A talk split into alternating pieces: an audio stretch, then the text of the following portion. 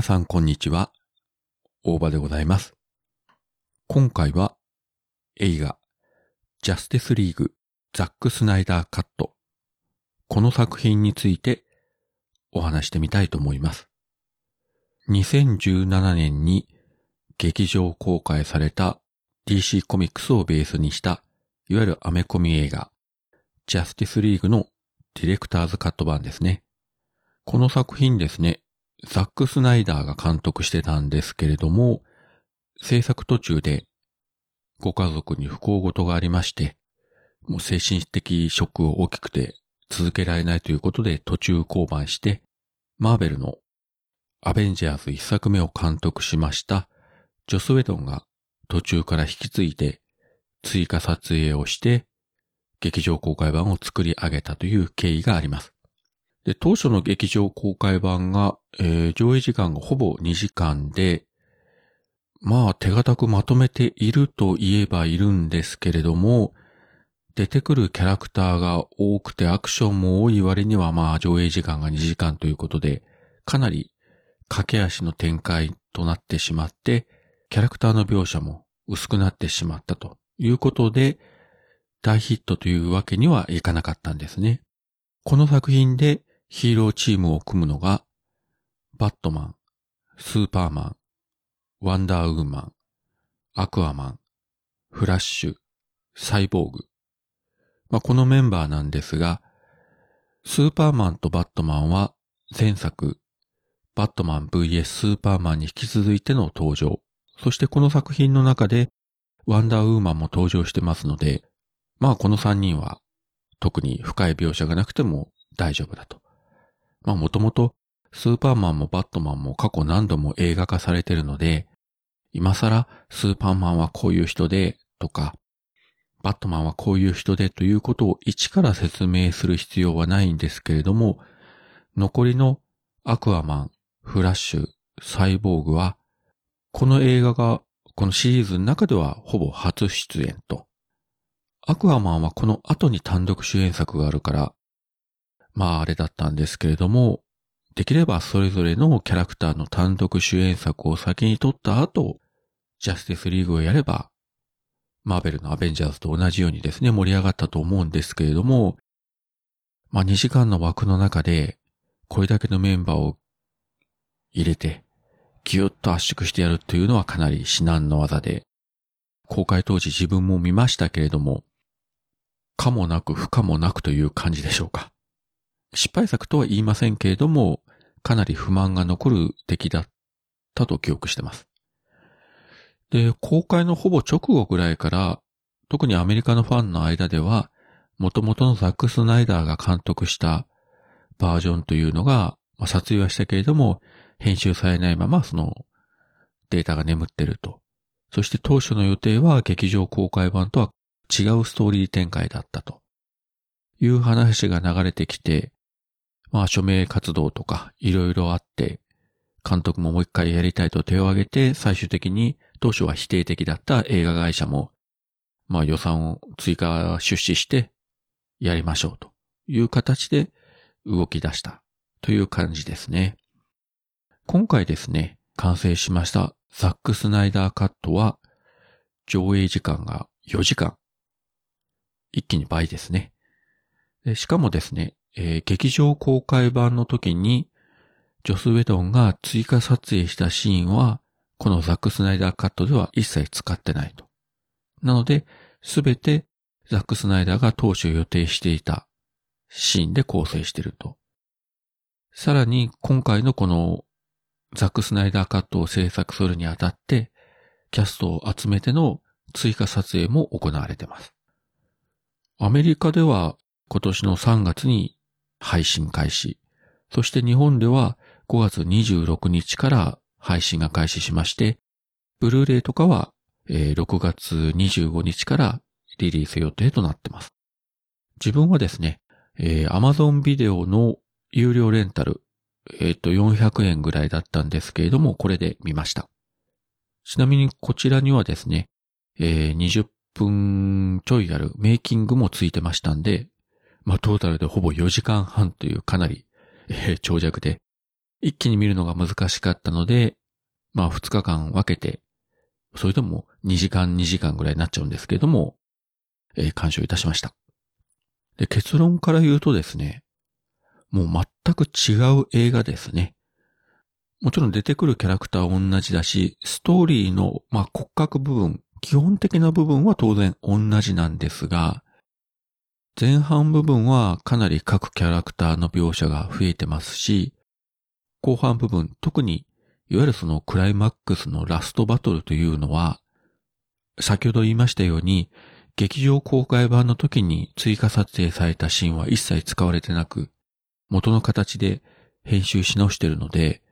えー、全然違う展開で、え、こうなるの、こうなるの、ええー、みたいな感じで、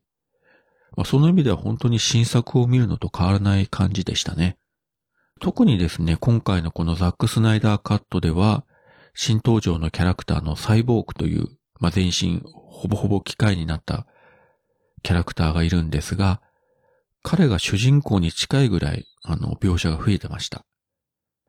えー、事故にあって瀕死の重傷を負って、科学者である父親に全身を改造されてしまって気がつくと、もう全く人間とは言えない体になってしまった。まあ、ある意味悲劇の主人公なんですが、彼が絶望の淵から立ち直って仲間と一緒に世界を守るために戦い始めるという描写がかなりメインストーリーで語られてますので、劇場公開版とは本当に印象が異なるキャラクターになってました。あと、フラッシュというですね、高速で走り回るキャラクターがいるんですが、彼もですね、劇場公開版よりかなり描写が膨らんでまして、劇場公開版だとですね、まあ軽口が多くてちょっとおちゃらけた3枚目的なキャラクターなんですけれども、今回のバージョンではもちろんそういったところもあるんですが、きっちりヒーローらしい活躍もしますし、ある意味、彼の活躍で、とんでもない展開が訪れると。まあ、これは見てのお楽しみなんですけれども、もう劇場版とは全く違う活躍をしてくれます。ちなみにフラッシュはテレビドラマとしても何年もやってまして、自分も今シーズン6を見てるところなんですけれども、アメリカの DC ドラマ、フラッシュ以外に、アロー、スーパーガール、レジェンド・オブ・トゥモロー、バットウーマンとか、いろいろあるんですけれども、毎年一回、その各番組が、こうコラボする、いわゆる本当にアベンジャース的な、あの、スペシャル番組が、年に一回放映されてるんですね。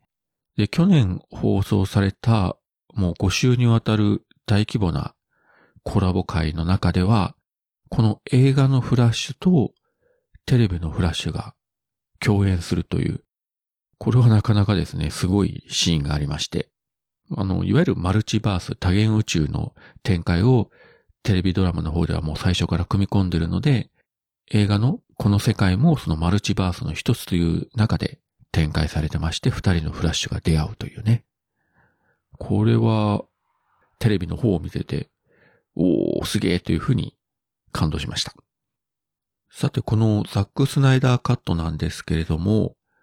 まあ今から見たいと思われる方は、そうですね、最低限前作のバットマン VS スーパーマン、これは見ておいてください。本当にこのストーリーが直結してますので、これを見とかないと、本作におけるバットマンの行動原理とか、スーパーマンがなぜこういった形で登場してくるのかということがもう全く意味がわかりませんので、これはもう必ず見ておいていただきたいと思います。そしてもう一つですね、これはあまりあの、事前情報が流れてなかったんですが、今回のザックスナイダーカットは、いわゆるあの、ワイド画面ではなくて、ほぼほぼ正方形に近いような、いわゆるあの IMAX の価格ですね。そちらの方で配信されてます。なので、普通のテレビとかで見ると、えー、両脇、左右にこう黒みが出るような。だから画角だけ見るとなんか昔の古いモノクロ時代の映画を見てるような感じにはなってるんですけれども、もともと実際それで撮影してですね、通常の劇場公開であれば、あの上下をトリミングして横長でやるというものだったんですけれども、今回はもう撮影時のフォーマットをそのまま活かしていると。なので、最初見てる時ちょっと違和感があるかもしれませんけれども、これですね、あの、劇場公開版の、例えばブルーレイとか借りて、両方同じシーンももちろんありますので見ていただければわかるんですが、あの、明らかに劇場公開版の方は、その撮影時の同じシーンでも上下を切ってるというのがわかりますので、えー、まあ、損をしてるとかいうことではありません。左右を切ったわけではなくて、ある意味オリジナルの形に戻してると。そして何よりですね、あの、ストーリーも、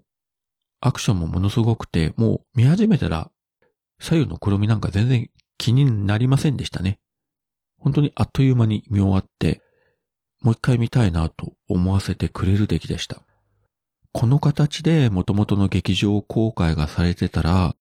また今後のその DC コミックの映画シリーズの展開が変わったと思うんですが、とはいえ4時間の劇場公開は正直厳しいので、もし可能だったとしても前後編みたいな形に分けるのか、ないしはまあテレビ、あるいは配信での1時間の4話分のミニシリーズみたいな形でやってたのか。まあいろいろですね、あの想像してしまいますけれども、どちらにしても、一旦劇場公開された作品が、オリジナルの監督で改めて追加撮影、再編集されて、もう一度日の目を見たということは、これは非常にあの珍しいケースですし、今のようにネット配信での視聴環境が整備されたから、それだからこそ出来上がった作品だと思います。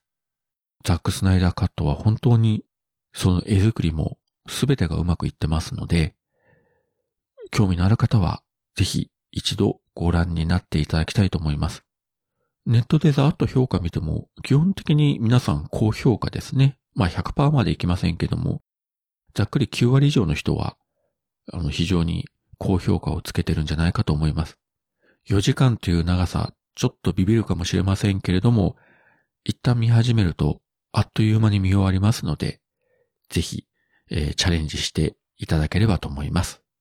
はい、そういうわけで今回は映画、ジャスティスリーグ、ザック・スナイダーカット、この作品についてお話しさせていただきました。それではまた。